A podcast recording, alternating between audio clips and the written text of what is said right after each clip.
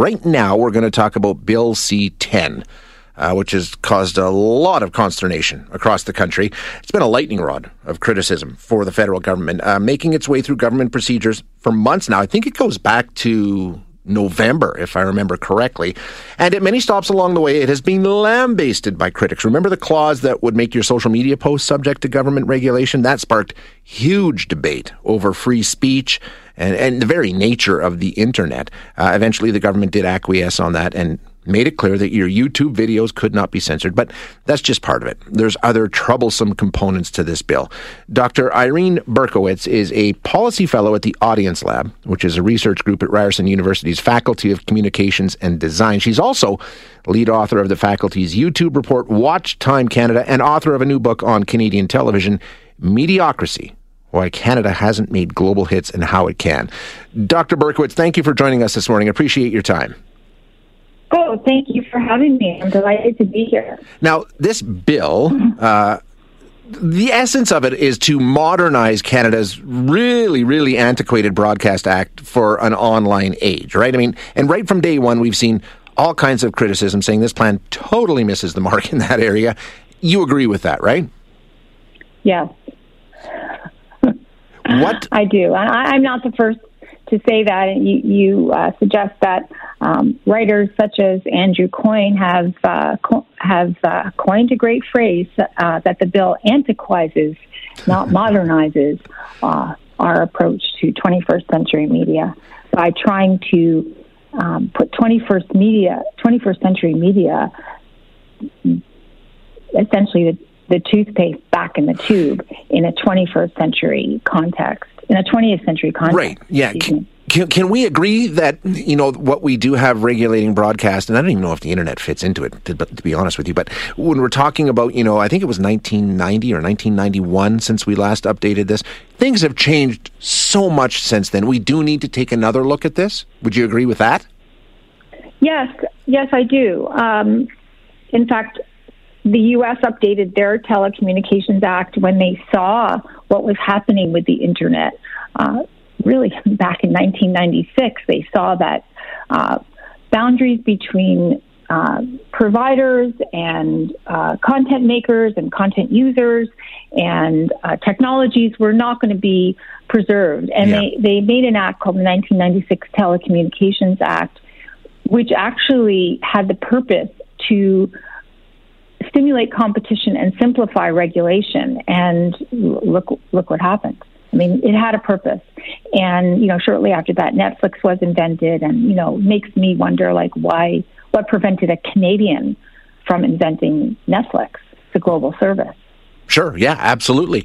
Um, you know, when we talk about trying to regulate the internet, part of it is, is that even practical? Can you actually regulate the internet? Isn't that sort of what the internet is all about?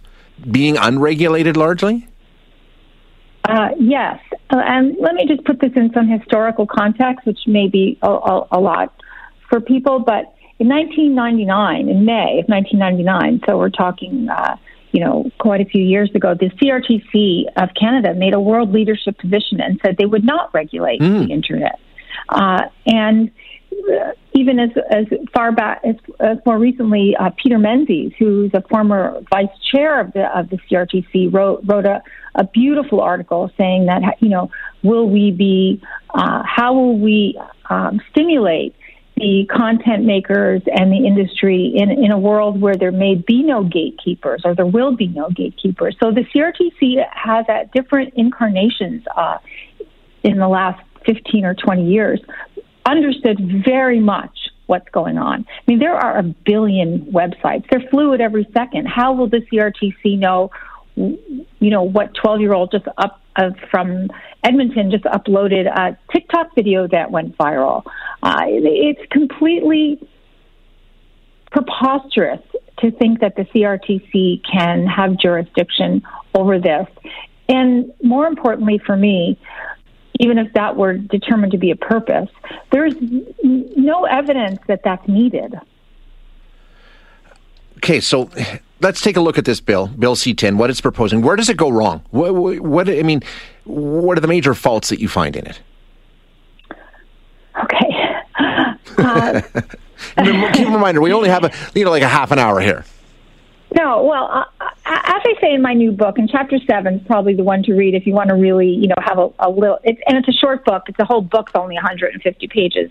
But I truly, uh, as a media researcher and policy analyst, I truly believe in goal-driven, evidence-based public policy making. Mm-hmm. So if you want to start from the first thing I think is wrong with Bill C-10 is I don't know what its goal is. What problem is it trying to fix? This episode is brought to you by Shopify. Forget the frustration of picking commerce platforms when you switch your business to Shopify, the global commerce platform that supercharges your selling wherever you sell. With Shopify, you'll harness the same intuitive features, trusted apps, and powerful analytics used by the world's leading brands. Sign up today for your $1 per month trial period at shopify.com slash tech, all lowercase. That's shopify.com slash tech. Well, I mean, there's a number of different problems that they're talking about there, correct? I mean, that's part of it. Okay. There's a bunch of different things. Okay. Um, leveling the playing field for Canadian broadcasters and international broadcasters in terms of revenue. Okay, so I've written on this. Other people have written on this, um, such as Michael Geist, but I've written on this a number of times publicly. Is that the playing field is so level because the sunset phase linear broadcasters who, n- not just in Canada but the world over, are um, in you know being disrupted by a better, a better, faster, easier, cheaper technology to deliver programming, which is the internet. Yes. In Canada, they get a thirty percent artificial revenue boost from a regulation that's unique on the planet called simultaneous substitution. So then they are asked to contribute 30% of their revenues towards Canadian content. So their actual net contribution to the system is zero. Whereas if you look at a Netflix or a Disney or a Hulu or uh, an Amazon Prime, they get the audience in Canada they get. No upside, no downside. So the playing field is 100% level. So that problem is a fake one. Okay, all right. Um, what about some of the other limitations in terms of speech and what should be allowed and what shouldn't be allowed, and sort of, you know, in terms of misinformation and hatred and all the rest of those, sort of trying to put a limit on that? Okay, so that's a very excellent question as well. Another excellent question. So there's another bill coming up, C11, online harms. What is ta- being regulated in this bill, and it's very important not to mix up these two things, there uh, is what's Canadian content. And I was looking at the bill again last night because there's all this stuff going on about amendments and being yeah, changes, yeah. and it's very difficult to get a current copy, which we will get before the vote, I think. But they never define what Canadian means. So, what is Canadian content? And this has been going on for, for 50 years. What is Canadian content on YouTube? Well, would it's not. I mean, the, the, the obvious answer, I think the common sense response would be content produced in Canada, right? Is that not clearly defined in the bill? Uh, well, I don't know. I mean, if you're a Canadian citizen, what if what if you're taking a two year sabbatical, um, you know, in in India and you're uploading your content? You're Canadian, so I mean, the whole idea of location is sort of outdated. Um, what what defines Canadian content in legacy long form? And if we're talking about something which kind of resembles legacy broadcasting, it would be SVOD or subscription video on demand. The right. gate, you know, because those services like Netflix and Amazon Prime are gated. Um, they're carefully controlled what goes on them, um, although their their shelf life is infinite. So Canadian content is defined by the 10 point system. Uh, it never had a definition other than an industrial definition. So you know you could define. So that's never been defined. Is it Canadian? Any right. any Canadian any content uploaded by a Canadian, and who decides if it's Canadian enough? Uh, there, it, this, this is huge. In fact, my study on YouTube um, uh, cl- clearly showed that Canadian YouTubers are really scared of that whole concept of controlling what's Canadian and discoverability because they rely on foreign markets to Absolutely. monetize. And if they can't, and if and YouTube because it's a sort of totally open system. I mean, I think one thing that legislators don't seem to understand is that it's ungated. So YouTube YouTube doesn't control what goes up on YouTube. So there's no where where would the CRTC exactly intervene? Well, I mean, there's the talk of talking, um, you know, asking internet service providers to get involved in that end of it. I mean, that's part of the bill that was discussed earlier as well. Was having internet service providers censor what's on their on their platforms. The the uh, the philosophy is quite problematic as we we were discussing, Yeah. and as you very accurately bring up right now, the practicality is just It's a nightmare. Yeah. So what's the better Uh, approach and, and let me just go to online harms a little bit. yeah. So that's a serious issue which shouldn't be mixed up in C10 and is going to be addressed. But if you think about the philosophy and the practicality of that also, it's also complex because around the platforms estimate around 1% of the content is problematic, which is to say, like your ordinary day, um, your child is listening to super simple songs, you're looking at a TED talk, you need to fix your dishwasher.